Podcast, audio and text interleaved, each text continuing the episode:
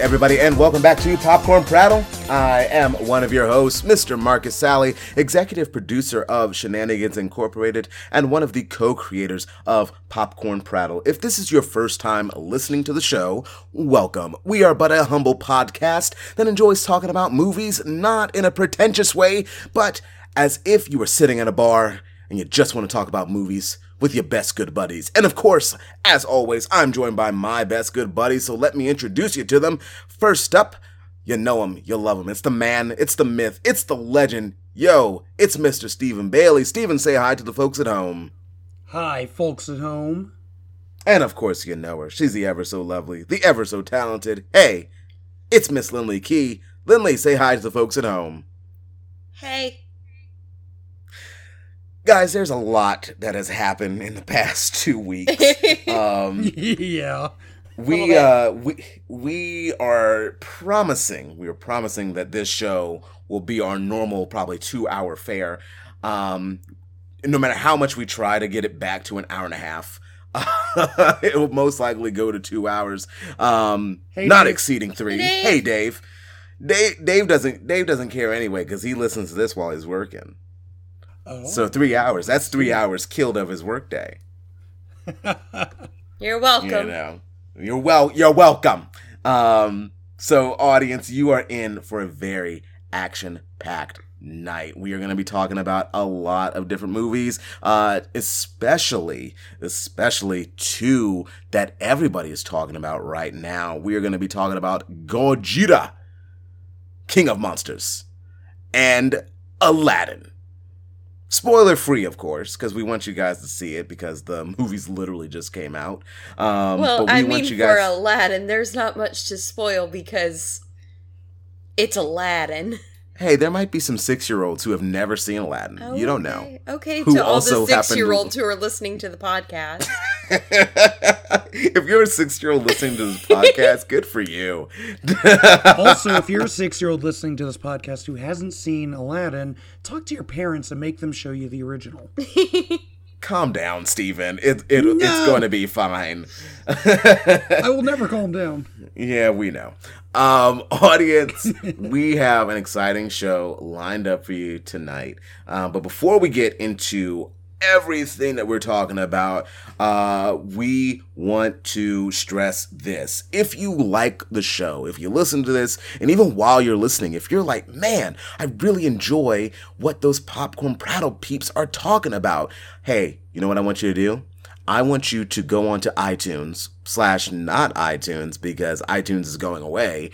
Um, I think it's going to be Apple Music. So go on Apple Music, find our podcast. We'll put it in our Facebook page and whatnot and where you can find it for the Apple users out there. Um, you can look up, us up on Spotify. You can find us on Podbean, Stitcher, even iHeartRadio. Guys, we are everywhere. And we want you to like, subscribe. We want you to leave reviews, uh, retweet, go on Instagram and find the Instagram repost app. And I want you to share our podcast. Let everybody know that Popcorn Prattle is indeed the Film Talk podcast to listen to. All right? Because helping us out helps you guys out. Because guess what? We can craft a product that is tailor made to you, the listener.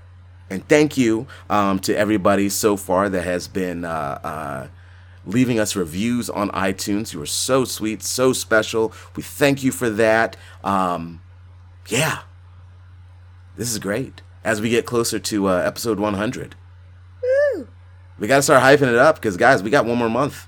Triple It's like- digits. oh my Uh, gosh. yeah, we have one month before before episode 100. So I think what I'm gonna do, um, because I thought about I thought about guests on the show, and then I was like, we've had so many guests, and I don't know if we can just pick one or a couple. I think we just have like a celebration. I think what we do is we ask the listeners, what do they want to hear us do? What do they want to hear us talk about? Yeah. They make they make the topics. Saves us some time. We can just talk during the during a pre-show meeting. Do it. I mean, not that we're not going to talk, but then we can just talk. Oh man. So yes, audience. So let us know uh, what you guys think we should uh, what we should be discussing. And guess what? We're gonna talk about it on the show. Um, speaking of the show, we got a lot of different topics for you tonight. Uh, first up, we got our Netflix picks.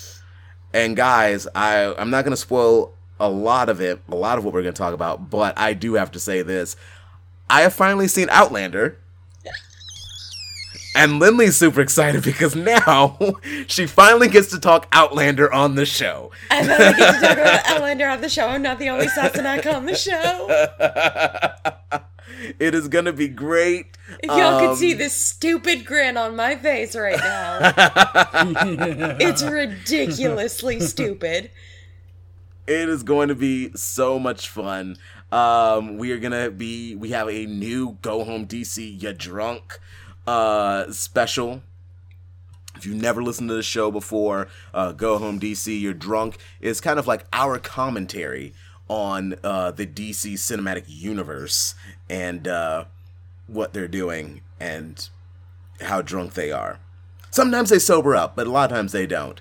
Uh, we'll be going over a trailer roundup where we're going to be talking about The Dark Crystal, uh, as well as Onward, a brand new uh, fantasy trailer that just came out. Uh, and then, of course, for our main event, we are going to be talking about Godzilla and Aladdin. So it's going to be a great show, guys. Um, without further ado, and gilding of the lily, uh, Stephen Lindley, are you ready? Ready? Ready. So, guys, let's prattle. Um, so let's start this off with a little bit of a nugget. Game of Thrones, the final season, it just happened. Well, what was it two weeks ago? It just happened. I don't watch Game of Thrones. I do. Lindley does. Steven, do you watch Game of Thrones? I know this is a dumb question, but I have to ask it for formality's sake. Um, not really. No. Okay, so Stephen also doesn't watch it. Uh, Lindley, do you read the books? I tried. I started to, and then life happened, and I just never picked it back up. Hmm. Steven, do you read the books?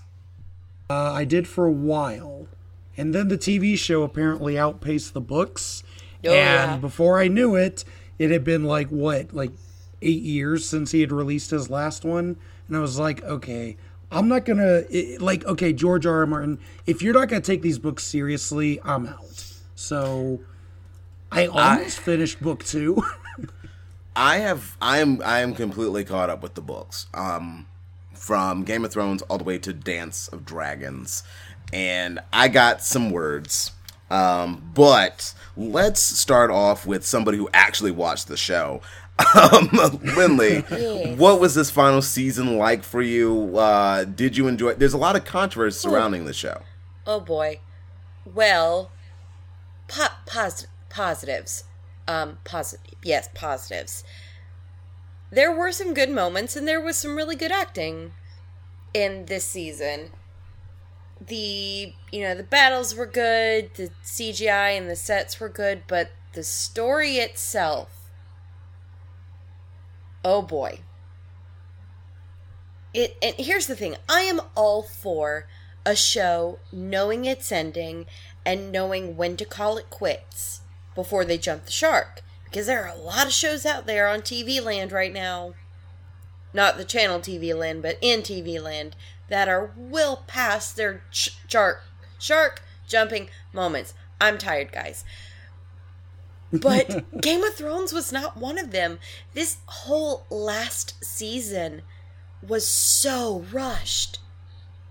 They had built up this big enemy with the Night King, and they kill him off in episode three.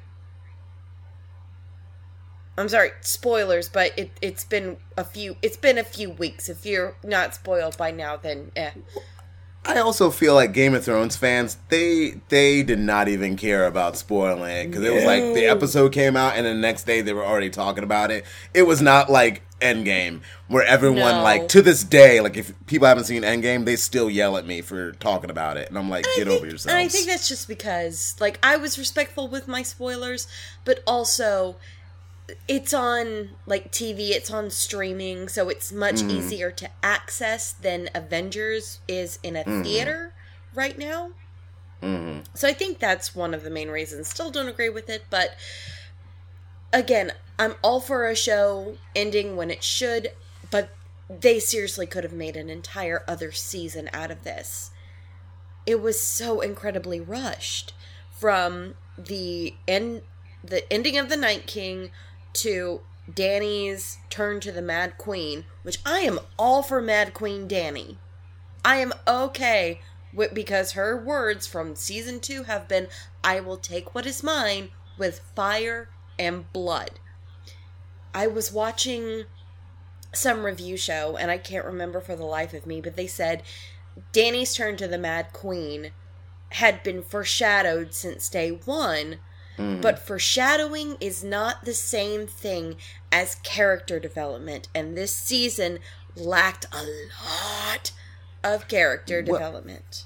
Well, and and and this is and this is where if you if if I may, this is where I would like to jump in because as a book reader, right, of of Game of Thrones, and I and I know I'm I'm gonna sound like a real hipster right now, be like I knew about Game of Thrones, but before everybody, um, well I did, right, and and in the books they talk a lot more about these different characters. The nice thing about the books is that they're always written from like one person's point of view.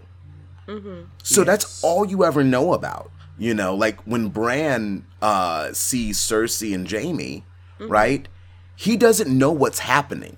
And you really have to like read that chapter a few times before you're like, oh, that's what they were doing Yeah. and that's the beauty and that's the beauty of the books right um it always like there was always this sense of like if you get a certain person's chapter right you're going to number one he's going to make you sympathize with them yeah.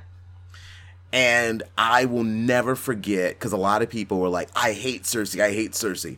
I freaking love Cersei. And I'll tell you why, because they finally did her chapter. Like she had like five chapters in Dance with Dragons. She might have had more. Um, but she had five she had at least five chapters, I believe. Uh the stuff that she had to put up with and just her like how she views being queen regent and all this other stuff it was it was incredible and i sat there and i was like and i got mad about the tv shows and this is why i never watched the watched the show is because i was like you are leaving so much out because george r. R. martin hasn't finished the books and in preparation of his you know death whenever it might happen which mm, you know lord spare's life might happen tomorrow even Yeah. uh he told them like here's the gist of how this series ends They got the gist. but not the journey. but obviously exactly and that's and that's what i feel like a lot of casual fans i feel like that's what they're they're missing because i Yep. talked to some i was listening to the radio uh yesterday right and everybody on the radio station didn't know that george r. R. martin told them the ending like Oh, that's yeah. how it's supposed to end but what they didn't know was that he hasn't finished the books. So what they got was like these are his notes essentially. Yeah. That's what you got to watch. And that's that's not enough. And it feels like this whole season has felt like a Cliff Note version because people's turns happened so fast. hmm hmm Everything happened so quickly, and the way that some characters ended up, like, again, it's been out for a few weeks. If you don't know this by now, you hit pause for about five minutes, then come back. Bran did nothing this entire season. He did nothing. He sat in a chair and said, I'm going to go now. Cool, let's make him a king. I mean, part of me, I get it. He's all knowing. He is the best to help with the kingdom because he is a true neutral. But if you think about it the same way, he is all knowing. So that means he knew that all those people in King Landings in King's Landing was gonna die. He knew that Dany was gonna, you know, follow in her father's footsteps and be go cuckoo for Cocoa Puffs. and he did nothing. He he showed up knowing he would become king after all this. He was like, "Why do you think I came all this way?" So, yay! It's now I feel like it's kind of like a Darth Jar Jar theory where it's Darth Bran. I just, but it did nothing was earned. Nothing was earned this season, and I feel so bad because I love these actors, and the actors did an amazing job with what they were given. They weren't given much, but they did a bang up job. I just wish we'd gotten a bit more time to develop everything that happened. And this doesn't ruin the show for me. Everybody's saying, "Oh, Game of Thrones is ruined now." No, one bad bad season does not a bad show make. And I think people need to calm down about that. Game of Thrones is not ruined. It just had a, off season. It didn't end on a good note, but it still had a lot of good notes along the way. Also, I'm still salty we never saw Lady Stoneheart. well, you know, I I've been hearing um, a lot about the rush nature of the season. Uh, and didn't they like take two years to make it? Yes, they took two years to make it. Yeah. We've been waiting two years. See, like, okay, like I've seen all the memes, and the two things that really jump out at me, of course, are the, you know, it took them two years to put together, and then they had, you know, the uh, Starbucks cup in one shot, and then a water bottle in another shot. Hey, and there just, was a pickup truck last season. a what? Yeah. I did not know this. Well, again, remember, they were most likely stalling for time, thinking that George R. R. Martin was going to write more. No. And he he never did. And and a lot of people are speculating that he never had any intention of doing that. Did, uh, did you guys ever hear about um, a manga called Full Metal Alchemist? yeah. Yes. So Full Metal Alchemist, did you guys know when that anime came out, the manga wasn't done. So what they did was they finished the series Mm-hmm. And it was crap. It was horrible. Then they finished the manga or the manga, however you want to pronounce it, um, however you were raised. And Potato, potato. Right. And then they created Full Metal Alchemist Brotherhood, which is far superior. And that is what I think is going to end up happening uh, with this. Is that Game of Thrones will, like the series is done, he's going to now finish the books. People are going to get kind of like a more satisfying ending because guess what? you omitted characters like Lady Stoneheart, right? Mm-hmm. And you're going to introduce those characters. People are going to think it's new, it's fresh. This is in response to the horrible last season. We're going to now re release the entire series, but we're going to revamp it. We're going to do everything. We're going to follow the books, quote unquote, even though they're not going to change anything. It's still going to be the exact same thing you watch, different actors but it's going to be the exact same thing only this time the ending is going to be different and guess what you're selling you're selling you're selling you know Well, you can't forget they they have three spin-off shows in the works. And none of them are the Battle of the Usurpers. That's what I want to see. I want to see like a mini series about the Battle of the Usurpers. i just want the books to be finished Do you think that's ever going to happen? I love how George R. R. Was like, "Yeah, I got a new book coming out. I know what you guys want. I know I've been hearing you guys. Here it is, a history of the Targaryens." Okay, okay. So, do they ever actually reveal uh, the identity of the Night King? The not really like they just said oh he was some dude who Yeah. the children of the forest screwed over and now he's a villain and now the children of the forest and the first men have to like work together they never really say who he is though there was a lot of theories that bran was going to go back in time and that he was actually the night king Also, does this make does Arya killing the Night King make Arya Azor Ahai because nothing has led to believe that she's going to be Azor Ahai. Even though in the show they never say Azor Ahai, they always said the prince that was promised. I don't. They they they Like, forgot a lot. I- they also forgot that like Arya could you know change her face this season. That never happened. again i again i just feel like this is this is a full metal alchemist type deal where we are just going to get game of thrones 2 again Mm-hmm. and this time they're going to show like it'll be after he finishes the books Yep. and he will make more money Yeah. because of it I will say the one thing, the one thing I am super on board with and I am super okay with this season and I felt was earned Queen of the North. Sansa Stark, Queen of the North. Yes. meh No. meh I'm okay with this. I'm sorry. I just again, I just feel like Sansa's story is even screwed up because she's not. She didn't go to Ramsay Bolton. No, I know. That was some It's other girl. Jeanne. Yeah. Yeah, it was it was Jeanne, But I and felt I feel like, you that's, use Sansa, and it's like you didn't have to. You could have kept it with Jeanne, and she would have still been. Sansa would have still been a more sympathetic character. She would probably even more sympathetic because her her story arc is so much better. But again, for what we got in the show, Boo. This is why I don't watch the show. show's horrible. anyways. Well, the Yeah, show is it. over now. Yeah, I said it. The show is over now.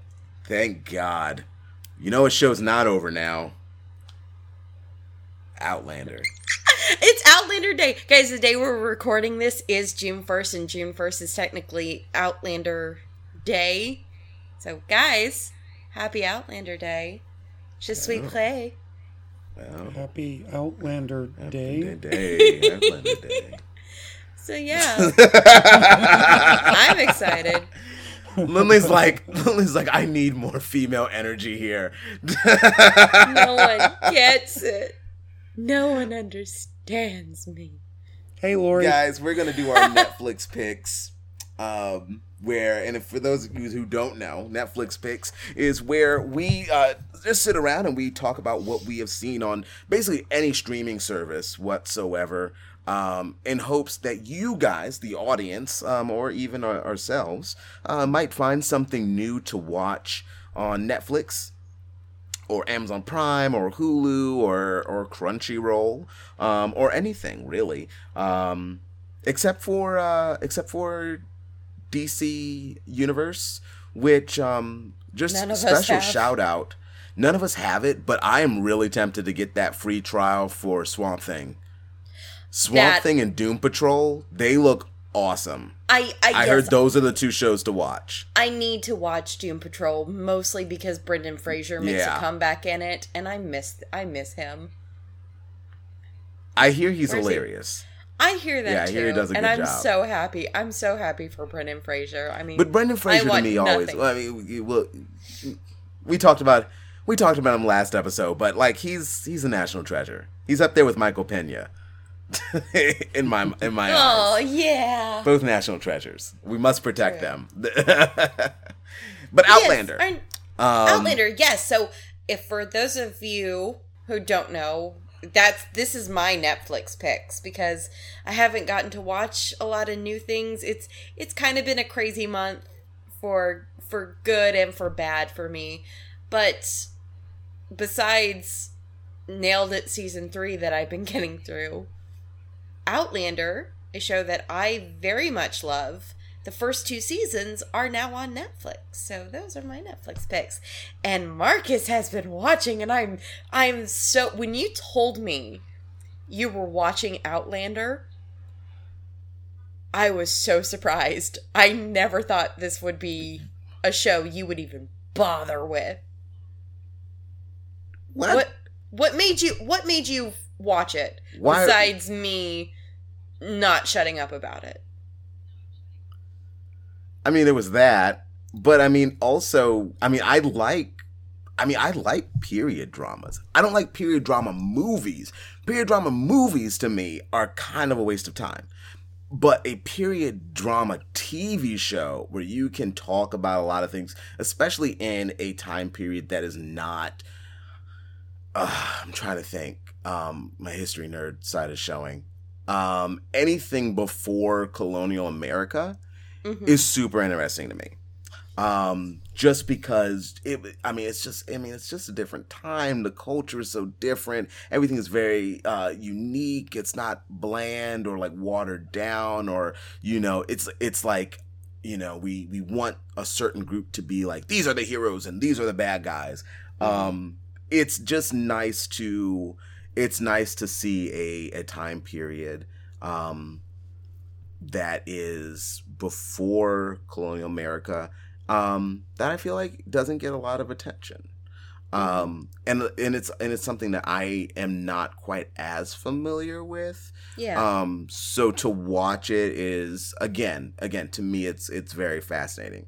Um, now for for me watching Outlander, um, I'm enjoying it.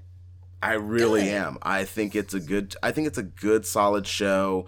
Um, I was very, I was very surprised at the amount of sexuality in it. Not that, and and I say that. Well, I don't it want is people to on think like, Starz. ooh, he doesn't watch movies with like nudity. like, calm down. Like, I think Nymphomaniac is a pretty good movie if you haven't seen it. Nip, Um, of all but- the movies, of all the movies, you choose a you choose Nymphomaniac. Hey, Lars von Trier. I'm sorry, Well, yeah, I'm not a it's Lars von. Trier fan. After he came out and said he understood where Hitler was coming from, yeah. Then then I stopped. Then I stopped uh, Yeah, promoting that movie as yeah. much. Probably, probably. But anyways, from that. but Outlander, but Outlander, right? So I'm watching Outlander. it, and I was like, "This is." I'm like, I was, I was kind of, sh- I was kind of surprised because to me, when I went into it, I was honestly expecting something a la like Downton Abbey. Oh, Um, I, okay, You know, it was kind of like like here's gonna be the culture, and you know we're gonna get to see a couple of things, and it's gonna be a lot of like kind of just like very plain. You know, kind of daily drama. You know, like Safe like for PBS. Yeah. Right. Um, but then I was surprised at like the violence and the sexuality of it. And um and I was and I was more intrigued because I was like I was like, okay, all right, this is gonna be something that's a bit more mature. Um Mhm. which again, I feel like a lot of people stay away from when it comes to uh period dramas. yeah. I feel like they don't it's shy away always, like, from it. no, and I like that because you know, and if you if you pay attention to a lot of period dramas, a lot of them are kind of watered down. You know, like they don't talk about a lot of the issues that would have been prevalent during that time. Um, and I like that they are not afraid to talk about it. Um, I never feel like any sort of amount of sexuality, whether it is um, consensual or non-consensual, I never feel like it is. Um, it doesn't serve the story. You Yeah. know what I mean? We talked about Game of Thrones earlier, and one of my one of my biggest issues with the TV show was all the sex that was in it. And again, I'm not being a prude. I just read the books, and for me in the books, whenever there was a sex scene, there was a point to it. Yeah. yeah, You know what I mean? Yes. Like there was like you could tell like there was like this is to show Ned and Catelyn love each other.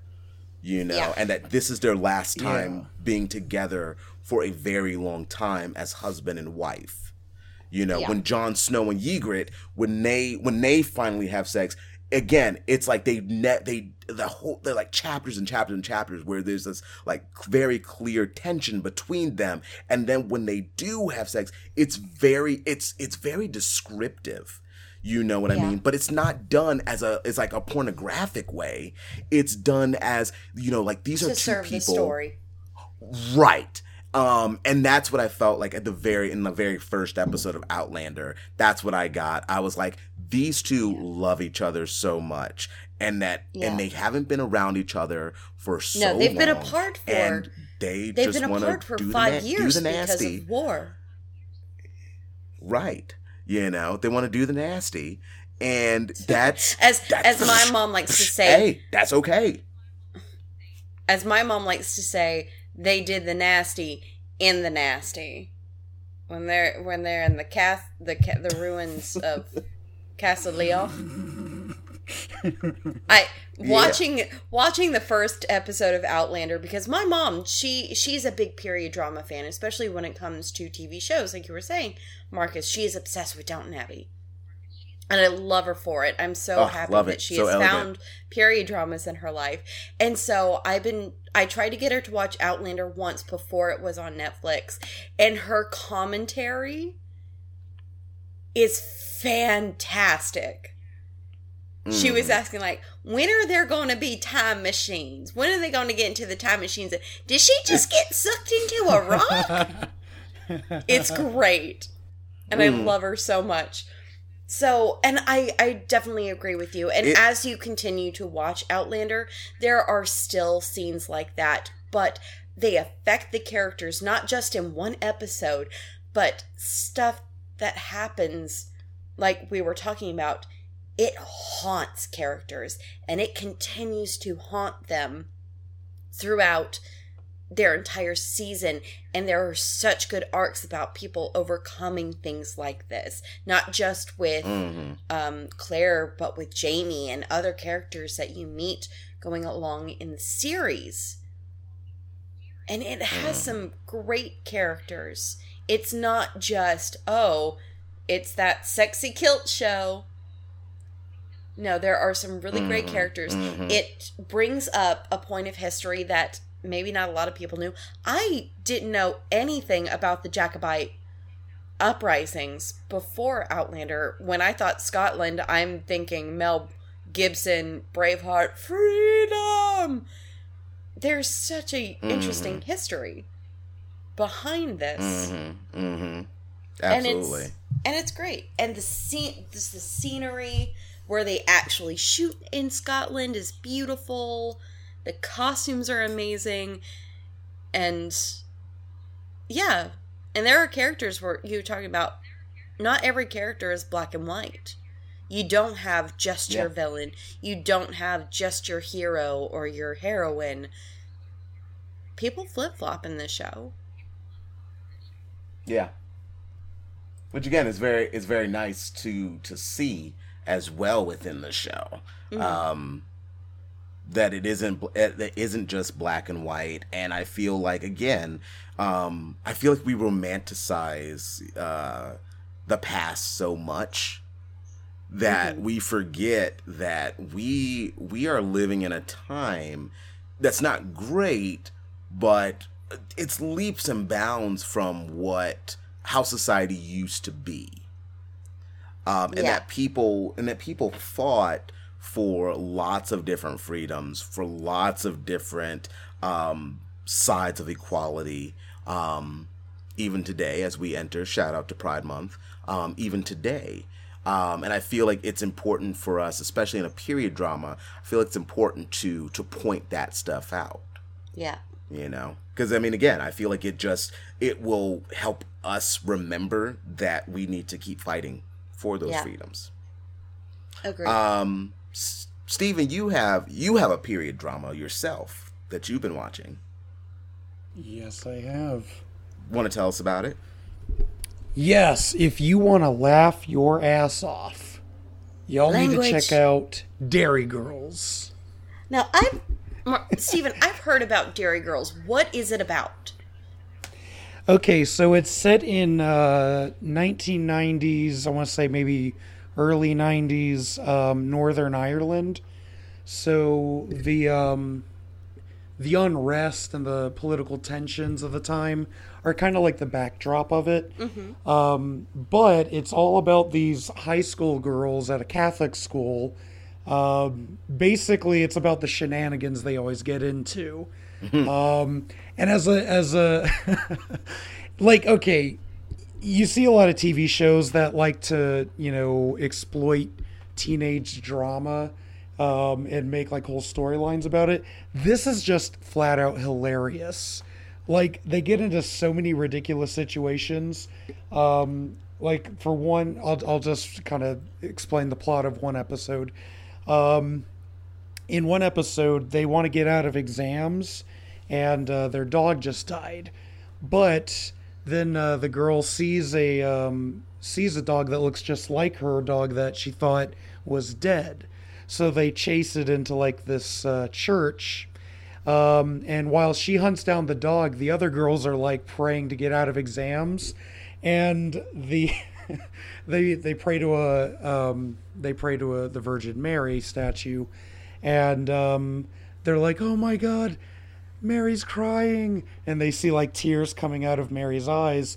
Meanwhile, the other girl's upstairs hunting the dog down, and the dog is taking a whiz on the floor. And so Oh they they pull off this whole con about how the Virgin Mary cried, and they fool everyone except for like the um, uh, I guess the nun running their school. She's always and like she's like so hilarious too. She's like, please, if anyone has any anxiety about tests, don't come to me talk about it. I don't want to hear it. And then she just walks away. She's awesome. And then the girls are like, you find like new ways to uh, use profanity too. They're like, oh my god, it wasn't even real. It was a dog taking a piss. Oh my god.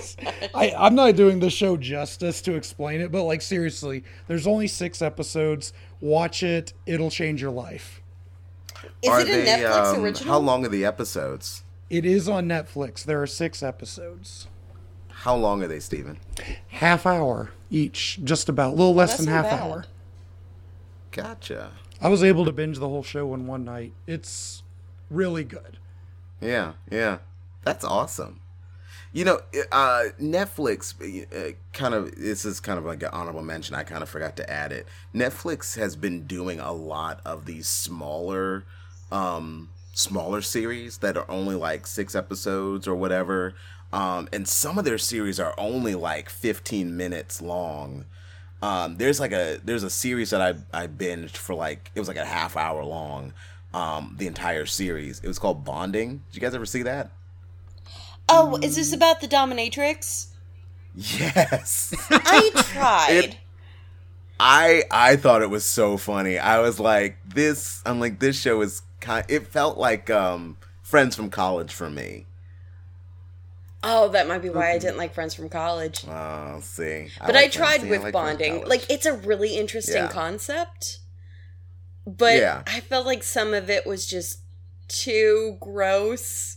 If you know Yeah. that's the first Oh, episode There scene was- I'm talking about, that's what I'm just like Nope. it's it's like the uh, it's like the first episode of um, Black Mirror. If you can get past it, you can you can you're, you're in. But if you can't get past that first episode, this might not be for you. Which you scares wanna go, me because I've seen all of Black Mirror, but I couldn't get through that. you can. Oh, you did you not did you not finish episode one? I I got to no, I finished episode one, but I haven't watched it since. Oh, that's oh that's oh, you're saying that's why you couldn't get to the rest of. Them. yeah. Yeah, I Nice. just want to thank y'all. Um, I totally blocked episode one from memory, and y'all brought it back up.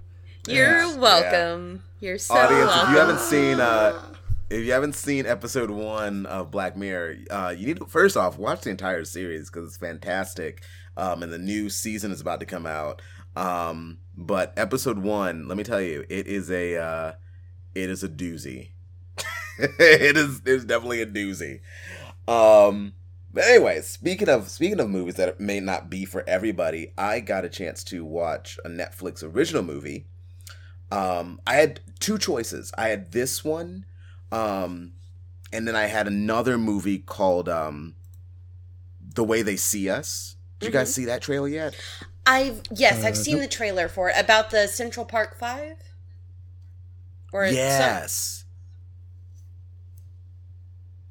I um I it looks it looks very fascinating to me and I I'm really excited to watch it. Um I feel like I'm going to cry when I watch it, but I feel like it's going to be so good. There's a lot of great actors in it. Um but I got a chance to watch um Ali Wong's rom-com called Always Be My Maybe. is that out And let me already? It is out, and let me tell you something. Number one, it is making the rounds on the internet as far as um, people are very invested in this movie. Um, but it is. I I'm not a big rom com fan. Fan. I the the one rom com that I really love is uh, Crazy Stupid Love. like Seriously, that, take. Wedding Crashers. That those are my those are my those are the rom coms that I like. Um, so always be my maybe. First off, the soundtrack got me. It was like I was waking. I woke up in the morning. You know how when you, you know, when you wake up, you don't um, automatically like start running around. Of course, you got to get online, and that was the trailer that popped up my news feed, and I was like, Randall Park, love that guy, gotta watch this. And then it was like Keanu Reeves. What? I just saw John Wick Chapter Three. Of course, I gotta watch this. Um, When did so I- Keanu Reeves become such a treasure? I don't uh, understand. Keanu Reeves, I think he became a treasure after John Wick. okay. I think because that's when I started noticing that everybody was talking about Keanu Reeves because you know he had to kill all his people because they killed his dog. Um, so he must be protected. Uh, so dog lovers must be protected. Um, so anyways, but uh Ali Wong, like I'm I know she's a comedian. I haven't listened to any of her stand up, but let me tell you something. I I'm definitely gonna be keeping an eye on her. I definitely want to watch her stand up special.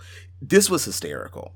I I it's it's very cheesy. Let me tell you, it's it's a rom com to its to the max. Um, it almost feels like a poor man's Crazy Rich Asians. You know, it's like okay, you you couldn't afford to go to the movies to go see Crazy Rich Asians, so let's go watch Always Be My Maybe. Um, but it is guys it's so much fun um the fact that it is an all asian cast um and has lgbtq uh representation in it i was like this just just feels like like a movie that you know we should be talking about not just on popcorn prattle but like everywhere. Um because it does it does follow those tropes but the fact that it is this different ethnicity it definitely has like a fresh feel to it. Um randall park and ali wong they are so cute. So the, the premise of the story for those of you who don't know the premise of the story is these two uh best friends um go through like their childhood and they're always like very close and whatnot. And one day the um randall park's uh character's mother dies. Mhm. and so you know she ali wong takes him out and they're like they're like in the car and they're listening to some d'angelo um because they're very into 90s hip-hop Mhm. like that's their big thing.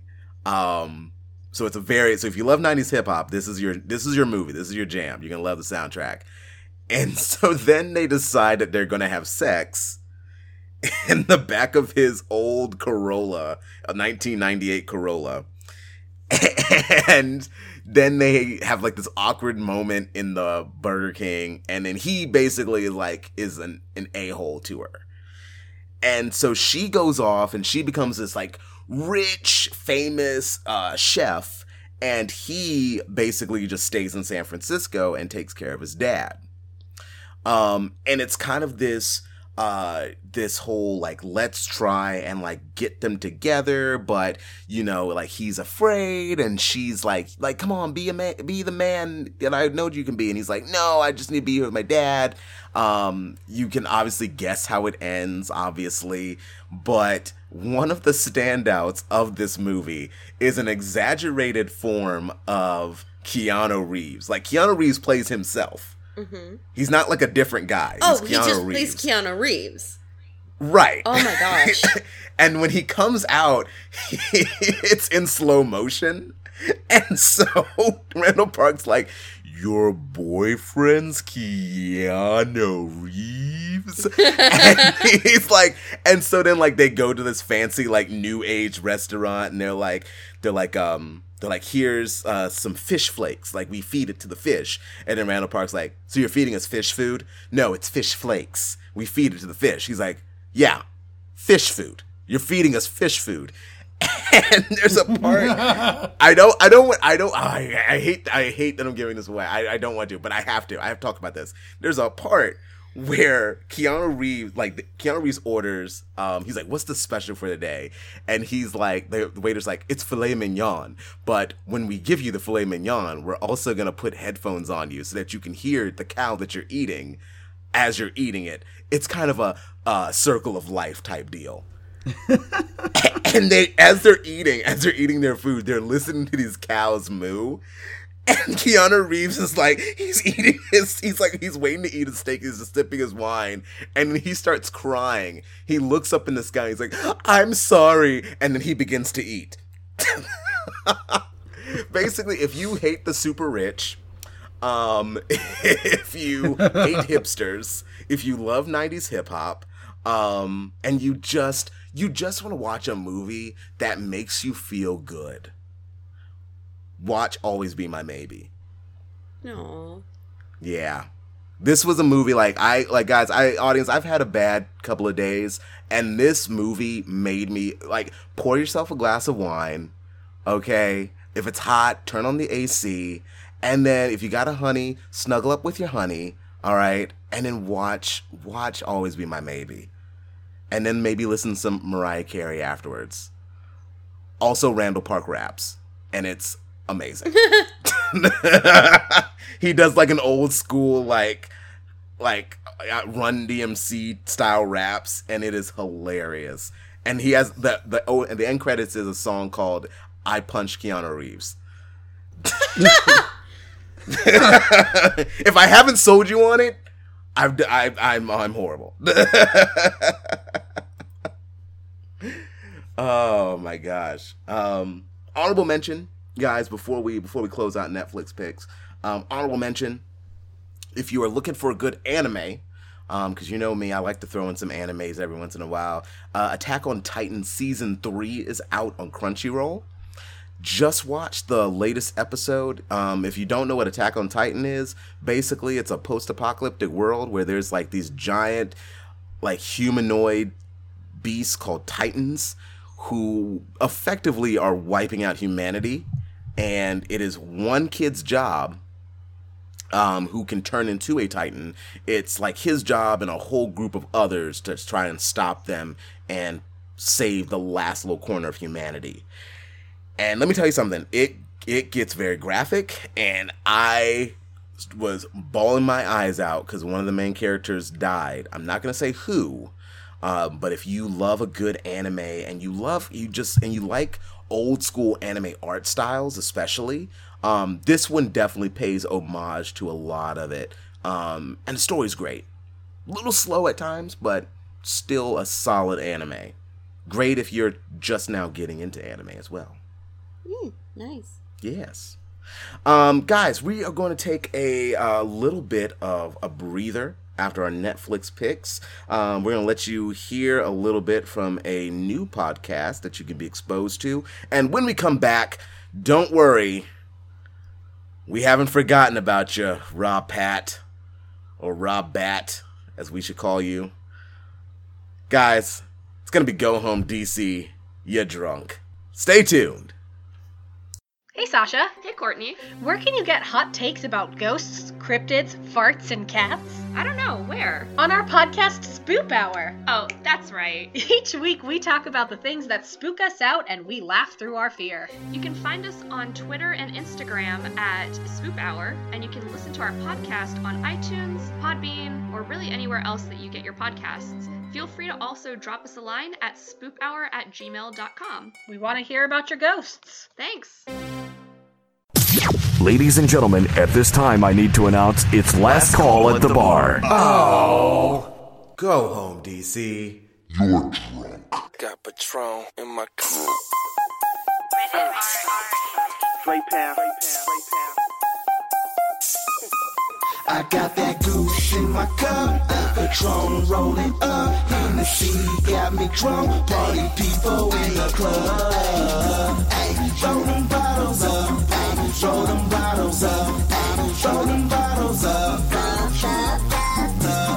Show them bottles up. Ay. Show them bottles up. Show them bottles up. So, guys. Yes.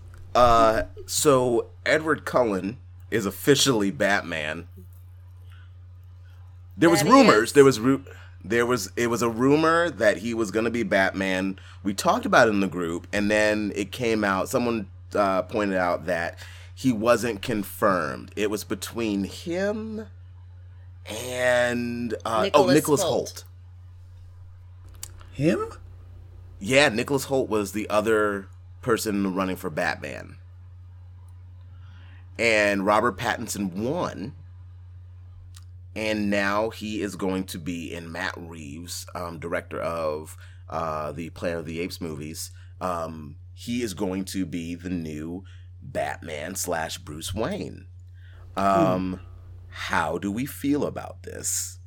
As Batman's number one fan, I have words, but we're gonna wait. What do you guys think, Steven? What do you think? You've you've been quiet. You know what?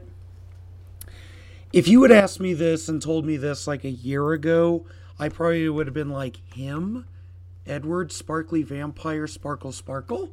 Mm-hmm. That's what I would have said. Mm-hmm. But I, I, I'm a little wiser and more mature than I was a year ago, at the tender age of 29. Um, Robert Pattinson has been cast in Christopher Nolan's next movie, which all we know is it's called Tenet. So if Chris Nolan sees something there, you know, hashtag Nolan we trust. Um, but th- it reminded me of something else. When Michael Keaton was originally cast as Batman, um, fans threw an uproar, and this was before the internet days. Um, this was back in '88. People were in an uproar that you know the guy from Mr. Mom was going to play Batman, so they threw all these petitions, and they wanted to have Tim Burton cast out of Hollywood, and you know all these ridiculous things. Like the fact that they got that level of coordination before the internet is astounding. Um, but they had completely, I guess, overlooked Beetlejuice in terms of how versatile Michael Keaton could be. Um, and what do you know? To this day, most people consider him to have been the best Batman, Right. uh, or at least Bruce Wayne. Um, and then, and then um, there were serious doubts about you know Ben Affleck as Batman. I I personally had those doubts because I didn't like him as Daredevil. But if I was being absolutely honest, he was easily the best thing just about of Batman versus Superman in terms Absolutely. of casting and just getting the part right. Now, that's that's not I'm, I'm not saying I'm not giving the writing a pass. The writing screwed him up completely, but mm-hmm. he did a good job anyways. yes. So I'm hesitant to start saying like, "Oh, Robert Pattinson's going to be a terrible Batman." Um, I, I I'm going to have to wait and see, honestly, because I think it's possible he could pull it off. Um, having seen him in other things, he can definitely bring the emotion. I guess uh, is what I'm trying to say. So I don't know. It might be interesting. Could be a total dumpster fire, but we'll see. We shall see. Lindley, what about you? I'm not upset about it. He's not mm. he wouldn't be my choice. If we we've talked about this and Marcus, I got you on board the Sam Heughan train for Batman, but And after watching Outlander, I can definitely see it even more. yeah. I oof. Which now I'm okay with him not being Batman because now he's going to be a strong contender for the next Bond. If Idris Elba can't play Bond, then you know, hashtag make Bond Scottish again. I don't know. That, anyways. so Mhm. I'm not upset about the news. He, again, he's not Yeah. my choice. And I think a lot of the people who are upset about it, they're only thinking of him like, oh, he's from Twilight. He's done Right, other things besides Yes. Twilight. And he's shown through doing these indie films that he's a competent actor. So Mhm. I'm trying not to judge hmm uh, this. I think I'm going to give him a shot because he's not just Yeah. Edward Cullen. He's a pretty good actor, and I think if he is Yeah. dedicated enough, I think I just need to see where they're going to take this Batman. That's going to be the deciding Yes. factor. Is this going to be a sort of year one Batman? Are we still doing the old Batman thing, in which, in that case, that doesn't make much sense? I just have to say, I'm, I'm, I'm From- okay with From it. what? From what? From what my understanding is, um, the Matt Reeves story. So the Batman is what it's officially called. The Batman is going to be an early days Batman, early in his career, and it's going to be more of a detective film. Now, Okay. with that in mind, he might be the best choice because Nicholas Hoult can definitely be the action guy. Yeah. You know what I mean? Like he could definitely like in matter of fact, after I heard it was Nicholas Hoult was up for it, I was like, I could see that. That one might be really good. But if you're going the route of Robert Pattinson, then maybe that is because you're not doing a Batman that is going to be doing a, a whole lot of kung fu. Which is fine because we've seen that Batman and we we enjoy that Batman, but also at the same time, and I and we've said this before on the show, you know, eh, eh, Batman could, you know, Steven has said multiple times, maybe it's time we reboot Batman. We just like give him a break for a bit, and then like when we miss him, then bring him back. Well, if this is a completely different take on Batman, maybe that's enough. Maybe you don't need to do like a like a hard like let's not have our biggest you know money maker for ten years. Let's just bring let's bring him out now, you know, with a new kind of I- uh, idea with him. Um. So personally, I I do think it is still too early to call, and I'm gonna read from uh, our Twitter page. Um, because I put a poll out when it came when the news broke. Um, I said we want to know what you think about Robert Pattinson as the new Batman, and I said that we would read the responses on the next episode. Twenty-seven percent said they love it. Thirteen percent said they hated it, Mm-hmm. and sixty percent said it was too early to call, which I feel is very it's a very mature response. Um, Yeah. I think that that is I think that's the route that we need to go with Agreed. this is that Robert Pattinson, you know, he's he's got the acting chops. You're right, Lily. He's not just Edward Cullen, you know. Um, in the same way that I'm trying to think of somebody from the MCU that was oh, uh Chris Pratt. Chris Pratt is not just Andy Andy Dwyer No. you know like he's shown like he has range he has depth. He's done other movies where he's not the you know the dumb fat guy. Yeah. um so i mean we'll we will definitely have to see. We'll definitely have to check it out. It does make the batman a little bit more exciting to me. And get this and because I, wanted to hear you guys opinions real quick. There's going to be two villains featured in the movie uh, Catwoman, and the Penguin. Mm. The so the Batman is going to feature two uh canon two villains from Batman's Rogues Gallery, Catwoman and the Penguin. So wait, is this just going to be a a remake of Batman Returns? Well, no, because the bat because they're not like apparently They're I not guess the the, same Penguin's not a big villain. Right. It's not about the Penguin. He's just I in it. gotcha, gotcha, Yeah. gotcha. Okay. Uh, who? Uh, this will be. I want because I'm interested to see who what your picks would be. Since we got Batman wrong, let's see if we can get Catwoman and Penguin right.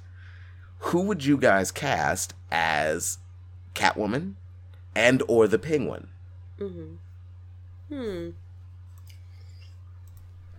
Um, Okay, I have a pick for Catwoman. Okay, who's your pick for Catwoman? Kirsten Dunst. No. I could see it. I I could see it too.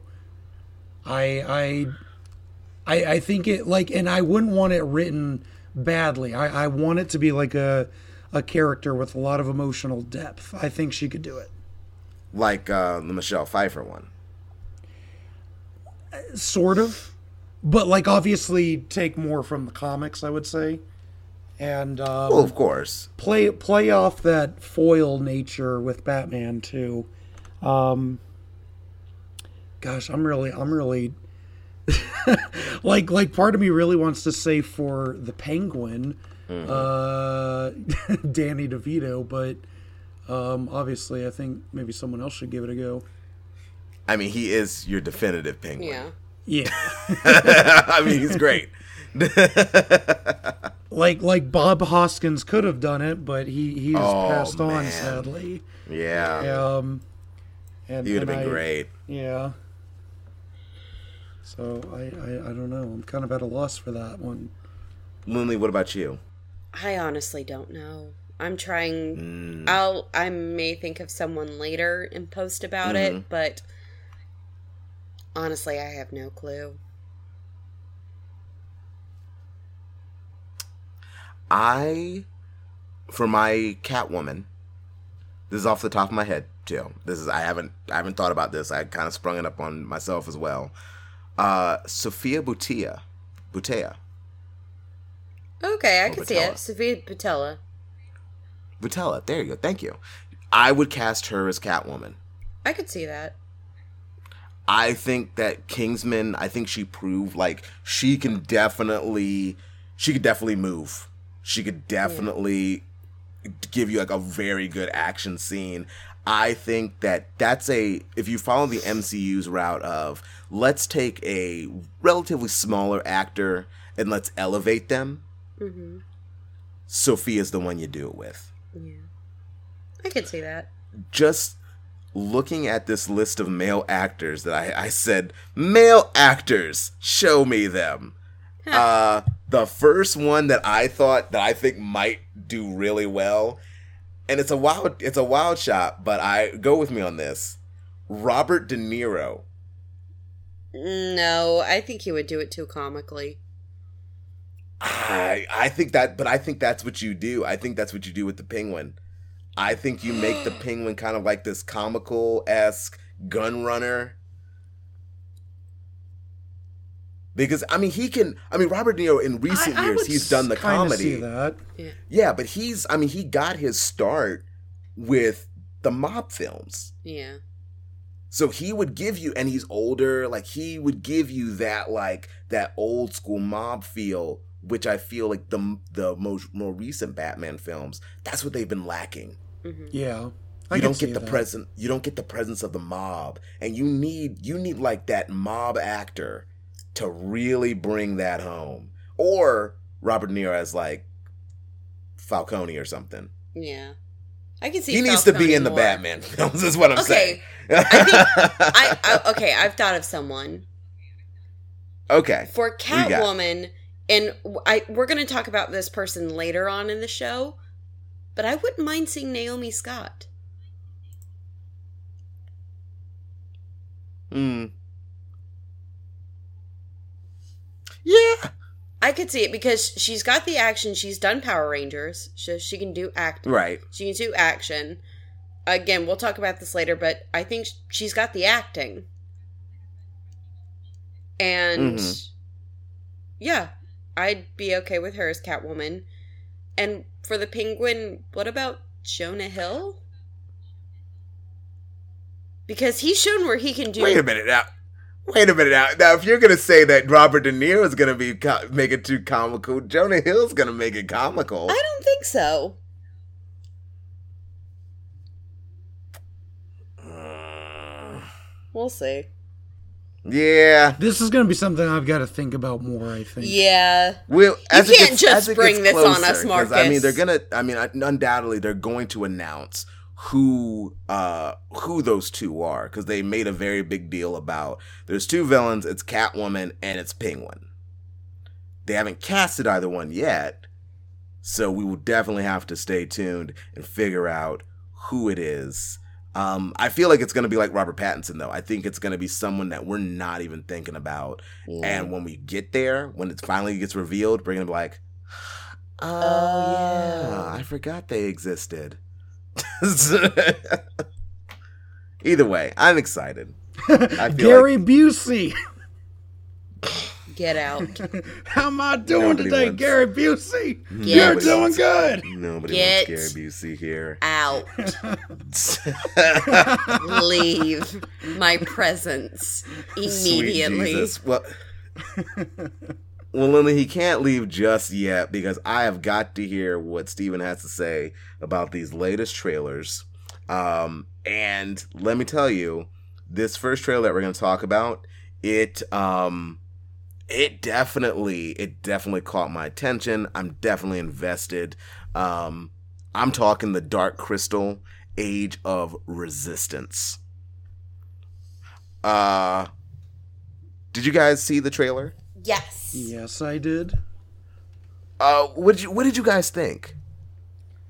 I I was intrigued. I was really intrigued. I love Jim Right? Henson. Um, you know, I'm a big mm-hmm. Labyrinth fan. My phone case is Labyrinth. I love the Muppets, but I will say I've never seen The Dark Crystal before.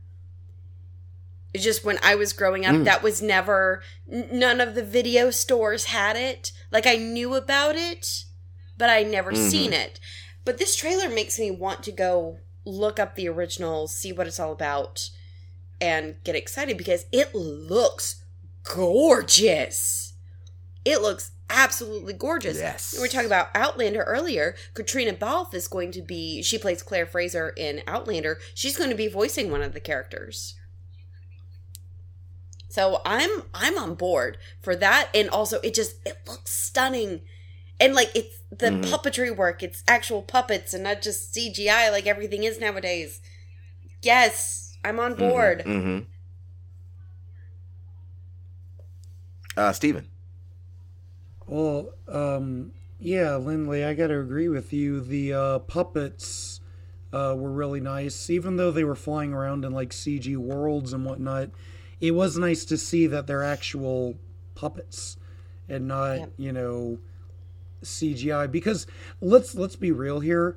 Usually, when people try to revisit properties like that, they always make it like a, a completely CGI affair now and so it was really nice to see that and yeah yeah. I i actually did see the um what you call it i did see the dark crystal uh when i was younger. Uh my brothers really loved it. I think i might have been just a little too old for it so while this doesn't look like something i will sit down and watch i will say it does look like it captures the spirit of what i remember of the movie um, and uh, yeah, yeah. I'm almost certain I saw this movie um a very, very, very, very, very long time ago, obviously. Um I think it came on Disney, I wanna say. Um when Disney was still like yeah, before before- before Disney original movies, um, Disney used to show like they used to do like yeah, used to just show like uh almost basically like children's movies. Um, and I'm almost certain that The Dark Crystal was one of them. Um, and I just in my you know my childhood brain, um, I think I just equated it with like other movies that also looked like it. Um, so it's all kind of a it all kind of blurs together with that and like Felix the Cat, um, movie. Uh, if you guys remember that, that's Yeah. also a dark movie. Felix the cat, run away from the flying hair monsters or whatever. I don't remember Yeah. very well. Yeah, that was a I- messed up movie. I um I definitely uh I was definitely intrigued by this movie. Um Netflix to me is and we talked about this last episode. Netflix to me is like it it feels like they are getting ready to like fight back against the fact that they're losing some of their movies to Disney Plus. and and I think that this and I and it's kind of like um it's kind of like wrestling um when in the early days of wrestling when uh WWE was going up against WCW competition is not a bad thing.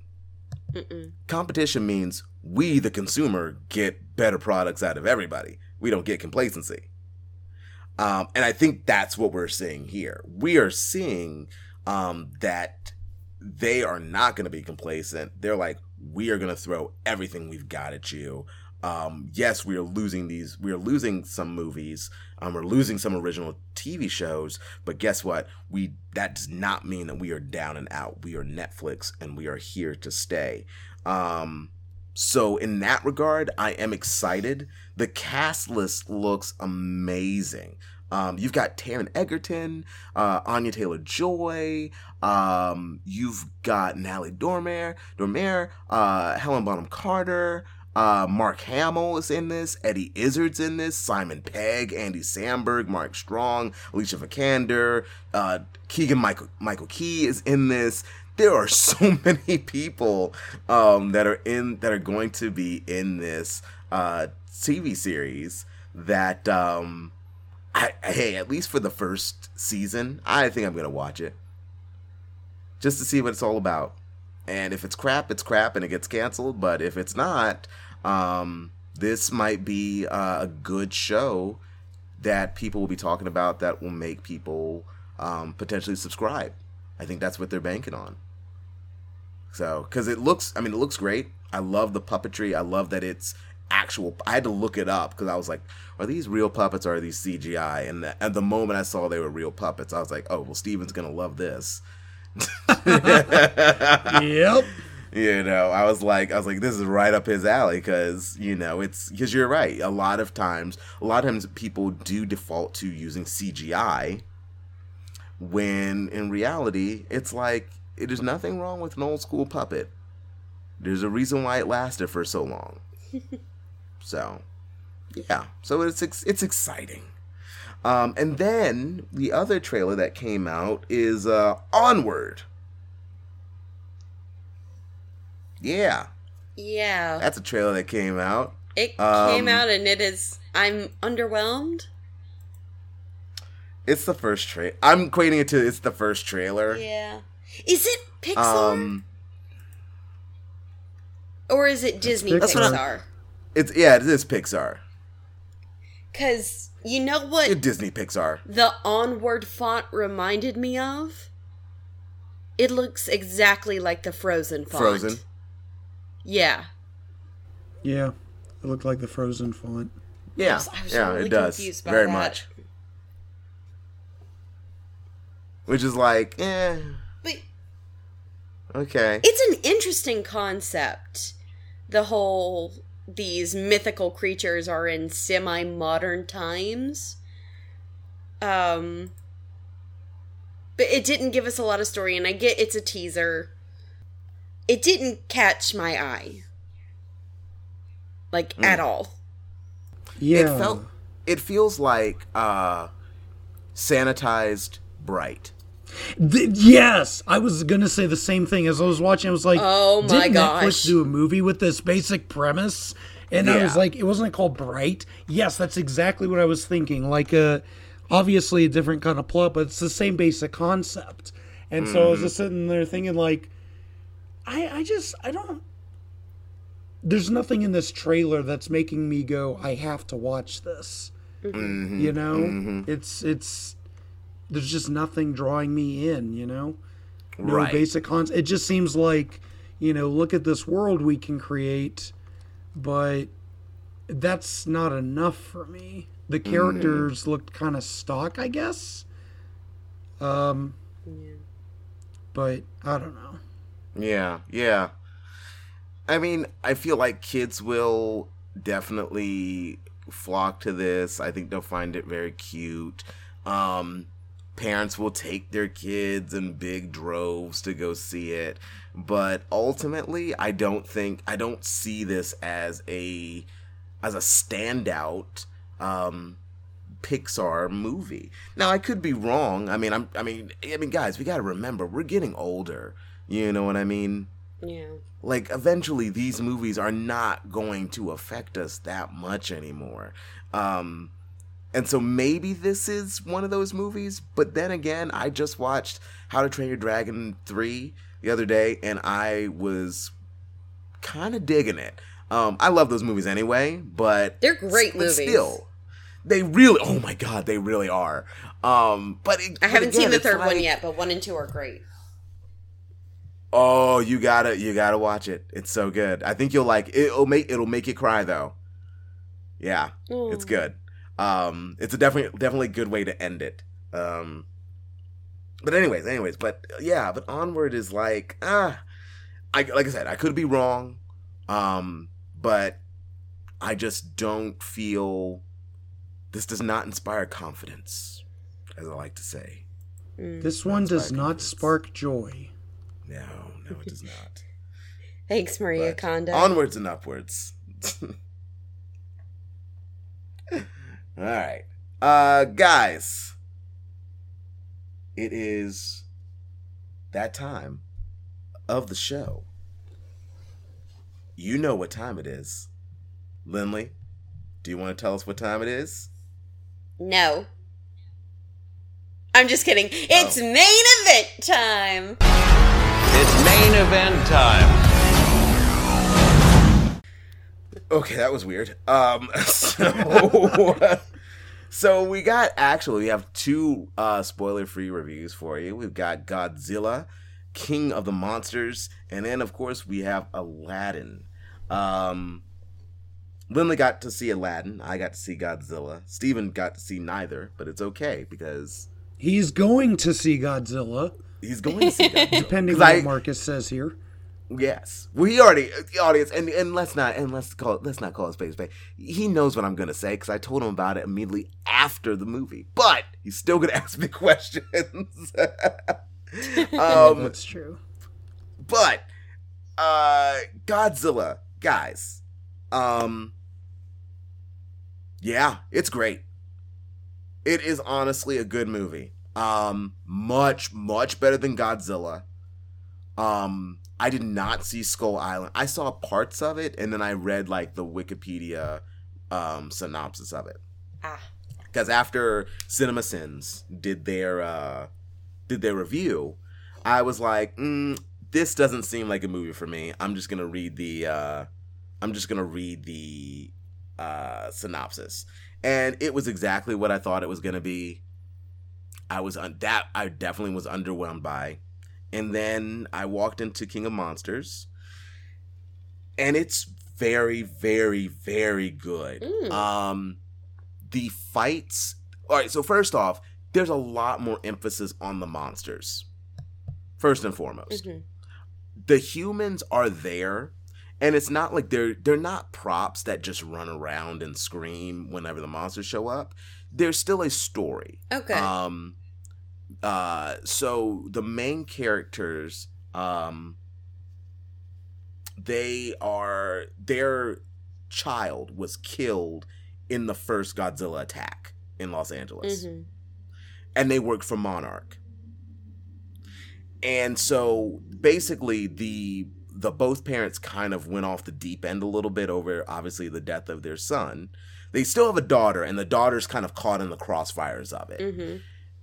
And you learn um, very early on that the um, that one of the main characters she has developed technology to communicate with the monsters Mm. and that of course is now being taken advantage of by a kind of like a uh, sinister organization There's always one. Monarch. Yes, it is the Hydra to their shield. Um, they never give a name for them, so for the sake of this review, I'm gonna call them Hydra, just so that we can be clear. Um, played by uh, Papa Lannister. Oh, Charles Charles Dance. Dance. Yeah, yeah, he's uh he is the main, he's the villain, he's the big bad. Um, well, actually, he's not the big bad. The big bad is King uh, King Ghidorah. And let me tell you something. Holy crap, you are terrified every time that thing comes on the screen. Oh dear. Yes. Yes. I mean, he Like go see this movie on the biggest screen you can. Like I was I saw it with Dave and his wife, Kristen. Hey Dave. Hey Kristen. Hi, Dave and Kristen. Hi, Dave and Kristen. I so I watched this. I watched we watched this in IMAX because Dave was like, "We gotta see this in IMAX." And I was like, "Of course we are." Um, when when King Ghidorah like spreads his wings and his three heads, it takes up the entire screen, Okay. and it's gorgeous. When Mothra, that scene where Mothra like like unfurls her wings and stuff, it's it's actually beautiful. Um, it the fights between the monsters there's a lot number one there's a lot more and number two they actually finish them oh. you know what i mean? Because in godzilla if you guys remember it was a long time ago but in godzilla remember they they, they would godzilla would fight find the uh, mutos and then they would cut away to like now hu- yeah. now back to the human now back to humanity. Like here's what they're doing. And that was a big sticking point. Like people hated that for obvious reasons. Um Yeah. and in this one not so much. In this one they they finished the fight and then they're like okay now let's decompress with the humans. And the humans are essentially there to be like okay audience here's what happened. Here's why they fought. You know like they're they're telling us like you know they're like oh it's over territory it's over this it's over that. Um because you find out in the movie um and it's not spoiling anything uh because you they kind of allude to it in the trailers. Um but essentially humanity is so worried about all these titans because they find out that there's more and they keep talking about that one titan on skull island who like like he's safe because he's on an island. be? Who, Who could could that it be? they uh but they keep ref yeah they, they keep referencing Kong in it for obvious reasons.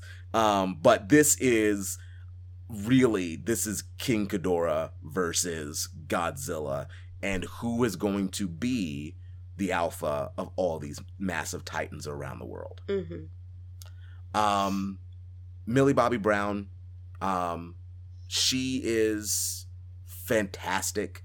She, I mean, because it's it's strange seeing, not seeing her in Stranger Things, Yeah.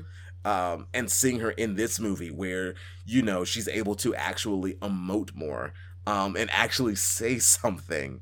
Uh, and she is um, she's a fantastic, fantastic um, character in this movie. Um, everybody is. I feel like every there, everyone has a chance to shine. It is again. It's really this is Godzilla's movie. This is him setting the stage for uh, Godzilla versus King Kong, Mm-hmm. and that's where they. That's essentially where they leave off. Um, is you know again because they keep referencing Skull Island, Skull Island, the Titan on Skull Island, um, and the mid credits they're like the monsters are gravitating like towards uh, Skull Island and like what's a king to a god? And it's like okay we get it. Now I now I have here's the um, bread. Here's your jam. You know you're just laying it on real thick. Now I've got um, no Church of the Wild stuck in my head. I even looked at Dave and I'm like, I wonder what that could mean. um, I do. I will call it now. Uh, I I'm calling this now the Martha of a versus movie. So the Martha of a versus movie is what stops the fight. Mm-hmm. I think they have revealed what the Martha is in the post credit scene. Hmm. Yes, there is a post. There's a mid credits tease Yeah. that is incorporated within the credits. So you have to like, and it goes by fast. So you have to really pay. You have to really like, we have to read fast, um, which I thought was an interesting choice. Um, and then the post credit scene is an actual scene that you're like, oh, okay, like that's gonna that's gonna make Kong versus Godzilla more interesting than um, than what we might have initially thought Uh huh. yeah um but yeah like it's a it's a good it's a it holds up i can definitely see why critics aren't liking it but i can definitely see why fans love it Yeah. it's it's a perfect it, this is the movie that starts off your summer yeah, like go see this biggest screen you got. Don't bother with it in 3D. I didn't, and I was just fine. Yeah. Um, and just get ready to have some fun. Really, seriously. Uh, there's parts that'll make you cry a little bit. They get a little. The, the humans they hit you right here, but I, I I have to say I feel like that was more effective because it wasn't about them. You know, um, Stephen, you mentioned earlier today when I was talking about um, the fact that the humans weren't the focus, and you had brought up something from that I posted on uh, the Facebook page, or Facebook group page. What was it again? Well, uh, yeah, the critics were complaining that it focuses too much on the monsters and not enough on the humans, and you said so it's good, right? Because that's exactly what we want in these movies. And, you know, I mean, it, this goes back for so long where, I don't know, you have a really awesome brand, people like it, but for some reason, studios feel like they got to put more emphasis on human characters or on uh, things that weren't originally there. Like, okay, Sonic's coming out. How are we going to do Sonic the Hedgehog? Oh, simple. Let's make it not about Sonic and let's make it about a cop. A police officer who teams up with him because people are too stupid to figure out a movie about an anthropomorphic hedgehog. Mm. Like what? Yeah, So, right. so you saying this about Godzilla actually makes me feel a lot better about going to go see it because that, you know, is my concern. Like in the first one, I enjoyed the first one a lot. Um, it got a lot right, but like you said, they put too much emphasis on the human characters, which isn't necessarily a bad thing, but the ratio of human to Godzilla moments just wasn't enough. In fact, I feel like uh, the Muto got more screen time than Godzilla in his own movie, and Right. you know that was like that was a that was a major step back. Um, So it is great to hear that there's more emphasis where it should be, because I mean I I really do um, like that tradition of you know the kaiju monster fights, um, but also kind of going back to that sort of the original um, you know, of people coming together, figuring out when Godzilla was the bad guy in the original one, and they had to figure out how to deal with them. They do they do tease a uh, potential turn of Godzilla. Uh oh. Yeah, they tease like because they're they're like, oh, glad he's on our side, and then someone's like, for now, and then they stare at the camera for a weird, really weird, awkwardly long time. no, I'm just kidding. They they do say that, but they don't. They, stare don't at the just stare at the camera for a very stare at the awkwardly long time. they're like they're like, yeah, he's on our side for now. And then they just dun, whisper, dun. "Skull Island, Skull Island." And then he Skull walks by. He walks away down a corridor where you see like the the armored shell of Gamera, and then the Doctor Octopus claws, and then the Green Goblin glider, and he walks away. And then he goes into Prodigium, and there's Dracula's teeth, and oh, then stop, it fades to stop, black. stop, stop, stop. Oh, Welcome to a new age of Godzillas and monsters. Get out. Please. Speaking of Monarch, um, Lindley, Yes. I thought about you. You did. I thought about you with Monarch because I was thinking about the Dark Universe, Oh dear. and I was thinking about uh, the Monster Universe, the Monsterverse. They did Prodigium right, where it was like so in this movie people know about monarch. Like it's a very like well-known thing. Yeah. and it opens with the fact they're like so you guys knew about these monsters for years and you didn't tell anybody. And it was like thank you you cannot have this super like advanced organization and then just nobody knows about it Uh-huh. so it was so it was cool like for them to open up like it opens up with like news reports being like monarch is uh, like constantly in senate hearings right now because you could have prevented the attack of godzilla five years ago Yeah. and you didn't do anything about it. Why? And it's this idea of Uh, is Monarch actually good or are they bad? And I thought about I thought about the Mummy, I, which I still haven't seen, but I know about Prodigium and like what their goal, what their end game was, what end goal for that was. And I sat there and I was like, this is what they should have done with Prodigium. It should have been this organization of people who maybe like read up on legends about these monsters, and their whole goal was to eliminate them or to find out ways to protect them and to identify who they are. Mm-hmm. And that could have been the and that could have been the whole focus. That's why they always show up. Not like we are like the secret, we're shield and we're just going to do this. Not everybody has to be shield. Sometimes you can be an environmentalist and just help people and that's fine and I was just like, I was like, man, I'm like, how how cool would it have been if they had done something like this, where it's like, so you know about the mummy, you know about, you know, you know that there are vampires in the world, and you didn't tell anybody. You know, what are the ramifications of that in a modern world where you have these monsters actually alive? Mm-hmm. So I I don't know. I feel like I I'm very hopeful about the MonsterVerse. It had a lot of you know a lot of missteps at first. Um, but like Steven said, I mean there are definitely some good points of Godzilla that they learned from.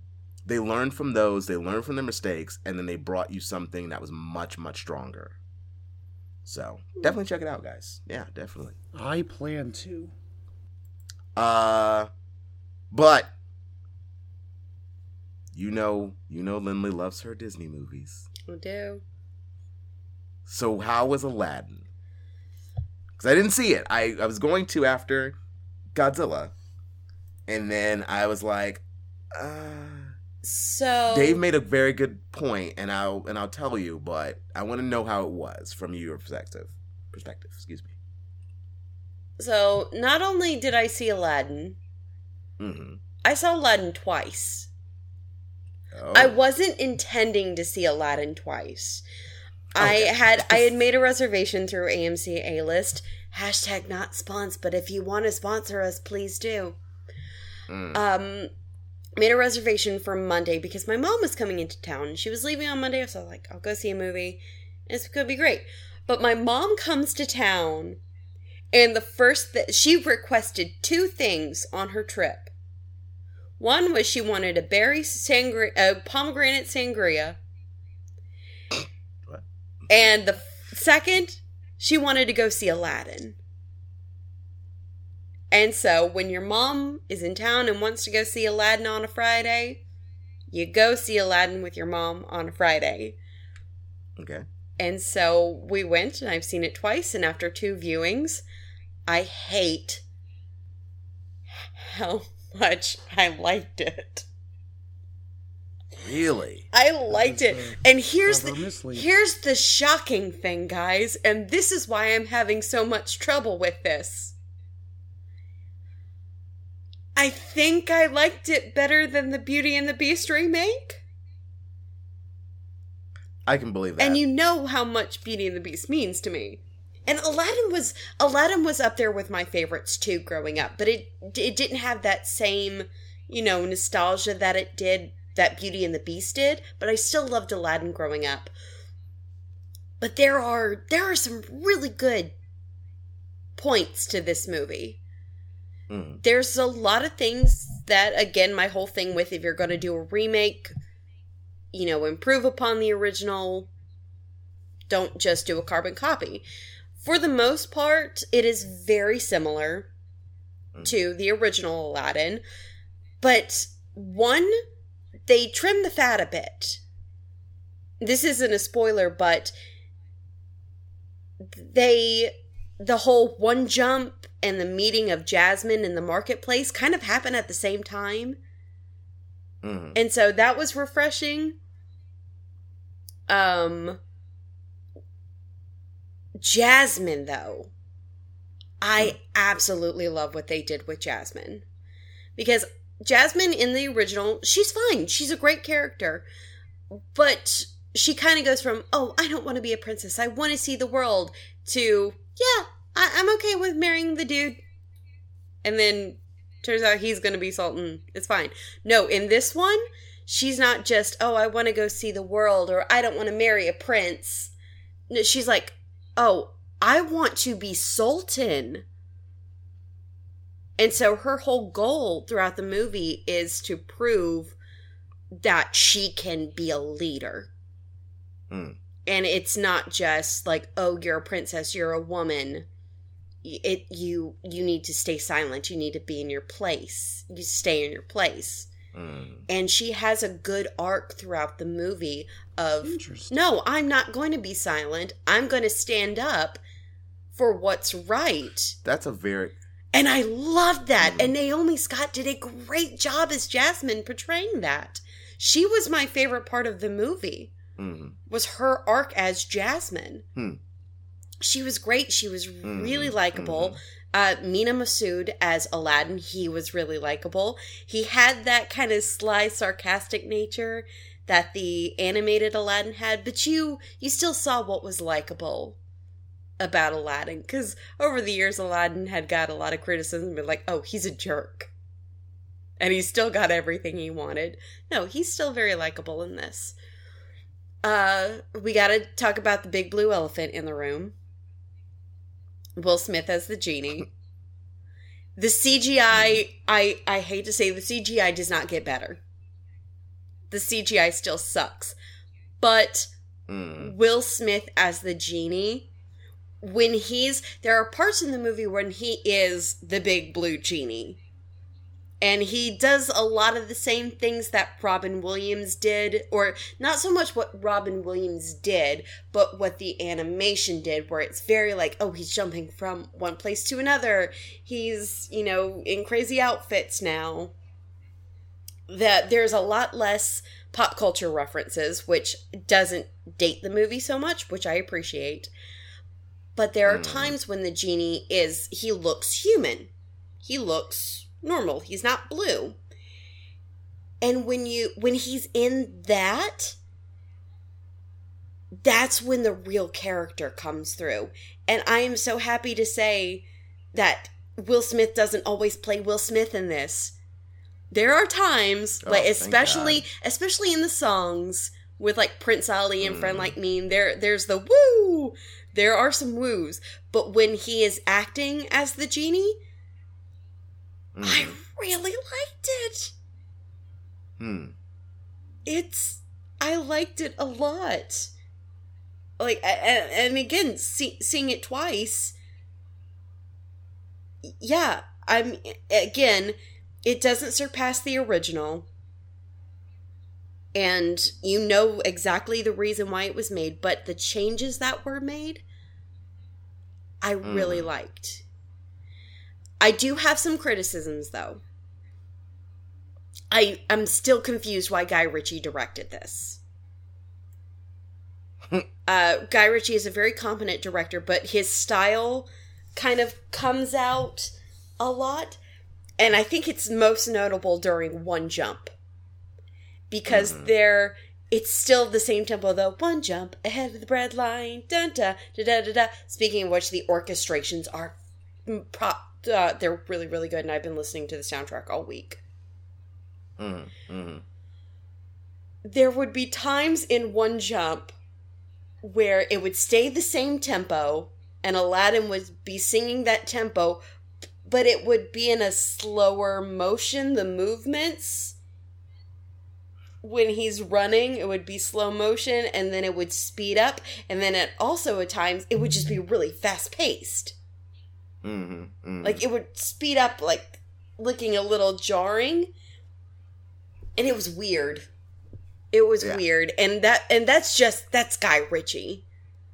mm-hmm. It's it's like you know, it's an explosion in a Michael Bay film. It's his signature at this point. Mm-hmm. It didn't always make sense thematically. I mean, it looked cool, but it's just like, oh, well, that's that's a choice. And a lot of the musical numbers, they didn't feel as big as they could have gone. Right. Um, Friend Like Me it was fun. It was a lot of fun. And when I realized just how much I was smiling during it, I was like, yeah, this is fun. But Prince Ali could have been so much bigger. Because Mm, you think of that number in the animated film, and it's so big and bombastic. And they try to replicate that bombasticness in the live action Mhm. version, and it seems a little underwhelming. Again, the orchestrations are great, and the energy is there Mm. but I'm still not sure Guy Ritchie was the best choice for directing from a musical standpoint.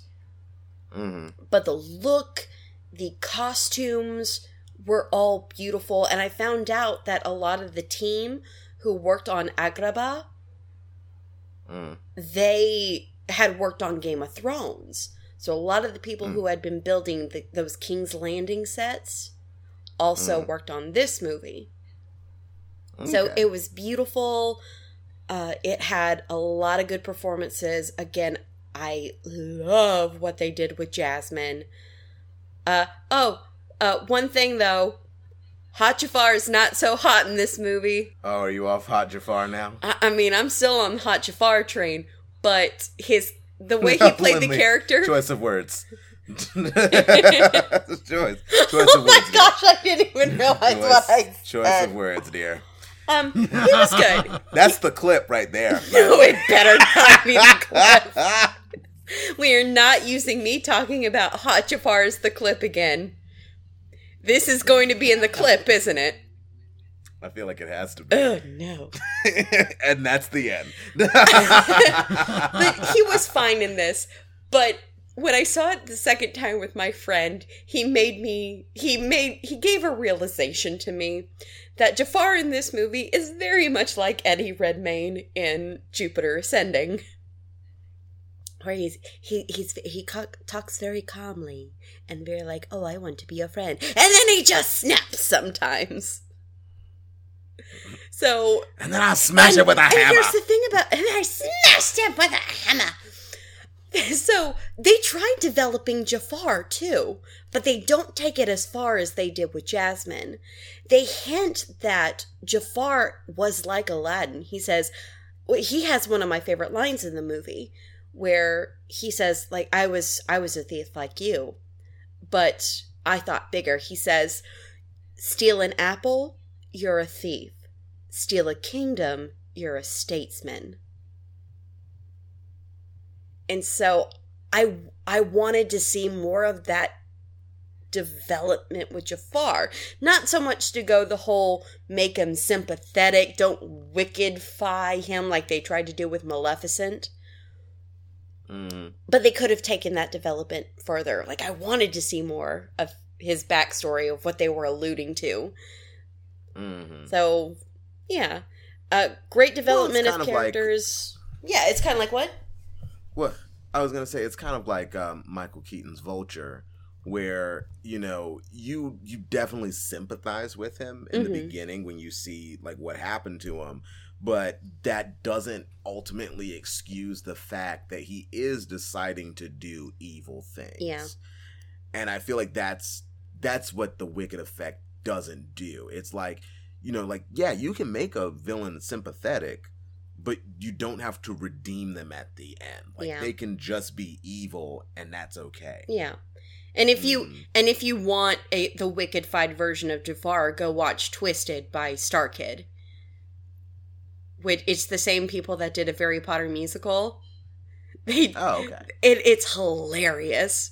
Like they Mm. make they make Aladdin the bad guy and Jafar is kind of the protagonist and it's fantastic. So if you want that, go watch Twisted. But Gotcha, overall, gotcha. and probably down the road i'm probably going to find even more flaws about it like i wasn't uh, jasmine going along with her character gets a song she gets a new song Mm. and it's a nice song but it doesn't really fit in with the rest of the score Mhm. Like it's great for radio and i can see it um kind of a lot of stuff that's going on nowadays in real in the real world i feel it could could be used as an anthem about women especially not going speechless. We're Mm-hmm. not going to let people underestimate us, to speak for us, to not back down. It can be seen as an, as an anthem, and it fits very well with her arc. But it doesn't fit well with the score, and I don't understand why Hollywood thinks Pasek and Paul are the only other composers out there. Because Alan, because Alan Menken helped write the song, but Pasek and Paul they did La La Land, they did Dear Evan Hansen. Yeah, I just it, it was okay. Well, it's like um, it's like Lin Manuel Miranda. Yeah, You know, I'm getting yeah. it's the that's a name fatigue. that they know, the right? fatigue. Yeah, I'm very surprised how much I liked Aladdin. What worked really worked. What didn't work, eh, it was hit or miss. But it's fun. Mhm. Um, I definitely suggest you check it out. I don't think you have to rush to the theaters to see it. I mean, I'm all for supporting, especially with a cast as diverse as this. There's only, I think there's only one Mhm. white person in the film. Mm-hmm. Mm-hmm. And so I'm all for supporting that.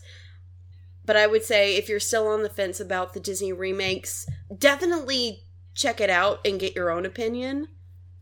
Mm-hmm.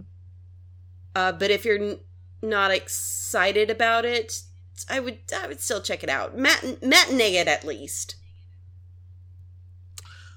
I I um you know, I was talking to Dave after uh Mhm. After Godzilla. And not that he talked me out of seeing Aladdin, but he made a very interesting point and it's something that um was actually on um Fatman on Batman um Oh. Kevin Smith's podcast, something that they talked about. The thing the thing about Netflix and like all these streaming services, right? The thing that they said was like a movie like Godzilla will always make a million dollars. Doesn't matter if it's horrible or whatever, like it's going to make a million dollars. He's like, but then there are some movies, right, that are really, really good that don't get the time of day and will ma- and will barely break even if they do at all. Mm-hmm. And the one thing that we that we talked about because we talked about Disney Plus and how the the understanding is um, this is one of their talking points is that the Disney movies when they come out, like Marvel, Star Wars, Disney movies in general, they'll be in theaters for a month and then they will be only released on the Disney Plus streaming service. Hmm. And I sat there and I was like, I was like, you know what? It might be better, and not so much. I mean, not so much for like you know people like you, Lindley, who are going to go see the movie, but for like people like me who are kind of like on the fence about seeing going to movie theaters and seeing a Disney movie. I'm going to get Disney Plus. Like I know that for a fact. Same. If Aladdin is on Disney Plus like a month later, Mm-hmm. oh please believe I'm going to watch it. Yeah. Why wouldn't I? It's just conven- that's convenient. you know, I'd be stupid at that point not to watch Aladdin on Disney Plus cuz I mean again, that's how I found out about um Call uh Call Me Your Maybe. Mm-hmm. You know, because I would if Call Me Call Me Your Maybe came out in theaters, I would have never watched it. Mm. But because it was on Netflix and because it was just it was easy and convenient, I'm I'm gonna watch it. My my argument is do these Disney movies, do these Disney remakes, do they really need to be in theaters? Or can they just be on the on the streaming service? That's my question to Hmm. you. You know what I mean? Cuz cuz I, 'cause I don't I mean I don't know. I don't know. I don't know if it's like if it's worth it. I, like I said, a movie like Godzilla, you don't want to watch that on streaming. No. You need that I on IMAX. I think it depends on the movie. Aladdin, it's pretty big scale, so I think I, I'm glad I saw it in theaters. But something like Dumbo, because Mhm. think of how much of a loss that was, because it did not do well. Right. comparatively to everything else, Dumbo did not do well in theaters. So I think something along that, yes, leave it to strictly streaming because that's going to be for the ultimate Disney fans. Because mm-hmm. I, Yeah. I, I don't think the general public is be like, oh man, oh man, you know what remake I can't wait to see? Oh, the Three Caballeros. Donald's my man. Hey, hey, hey, hey. I- I was that was my say. jam. I was about to say, Steve- of all the remakes they're doing, why have they not picked up the Three Caballeros? Oh, But I'm saying, like, the three general. caballeros with three caballeros. but the general audience isn't going to be clamoring for that. But the people who pay for Disney Plus, they mm. might. So right. Or at least they'll they'll give it they'll at least watch it because it's on it's on the streaming service. Yeah. You know, they might be like, "Oh, Three Caballeros, I haven't seen that since I was 2." or make mine melody. That's, Right. what, that's for the real Disney fans out there. Song of the South remake. Oh, Oh yeah, can't talk. Yeah. Can't, oh, can't talk about that, huh? Can't talk about that. Yeah, yeah. Where's Jim and Dumbo? Was Jim and Dumbo? Yeah. Listen, to our, listen to our listen to our Dumbo he's a trailer review about that. He's a crow named Jim who greenlit that. Oh my god. Yep. And I specifically said on the show, I said, if Jim Crow ain't in Dumbo, I ain't seeing it. Uh, uh, this racism is killing me inside. But you guys, you know what hasn't killed me inside? Uh, what? Please, That was the something more positive than a crow named Jim. Oh, it's something much more positive. This episode, guys, this episode definitely gave me life today. Yay. this was a lot of fun recording with you guys audience i hope you've enjoyed this we had some netflix picks um, definitely go check out all of those uh, all of those tv shows and if you check out one or if you have watched one let us know on our facebook page um, our Facebook group page, excuse me. We are always in there chatting about movies. Um, it is a great place to connect with not only us, but also Dave, because he's always posting stuff in there. So you definitely want to check it out. Um, but if you want to talk to us one on one, um, maybe you want to tell Lindley all about your idea for the Three Caballeros uh, remake. Oscar Uh, Isaac's Lindley- better be in it. Oscar Isaac has to be in it, especially. He's the red bird. Oh, Oscar of course, Isaacs is the red bird. I forgot the red bird's name.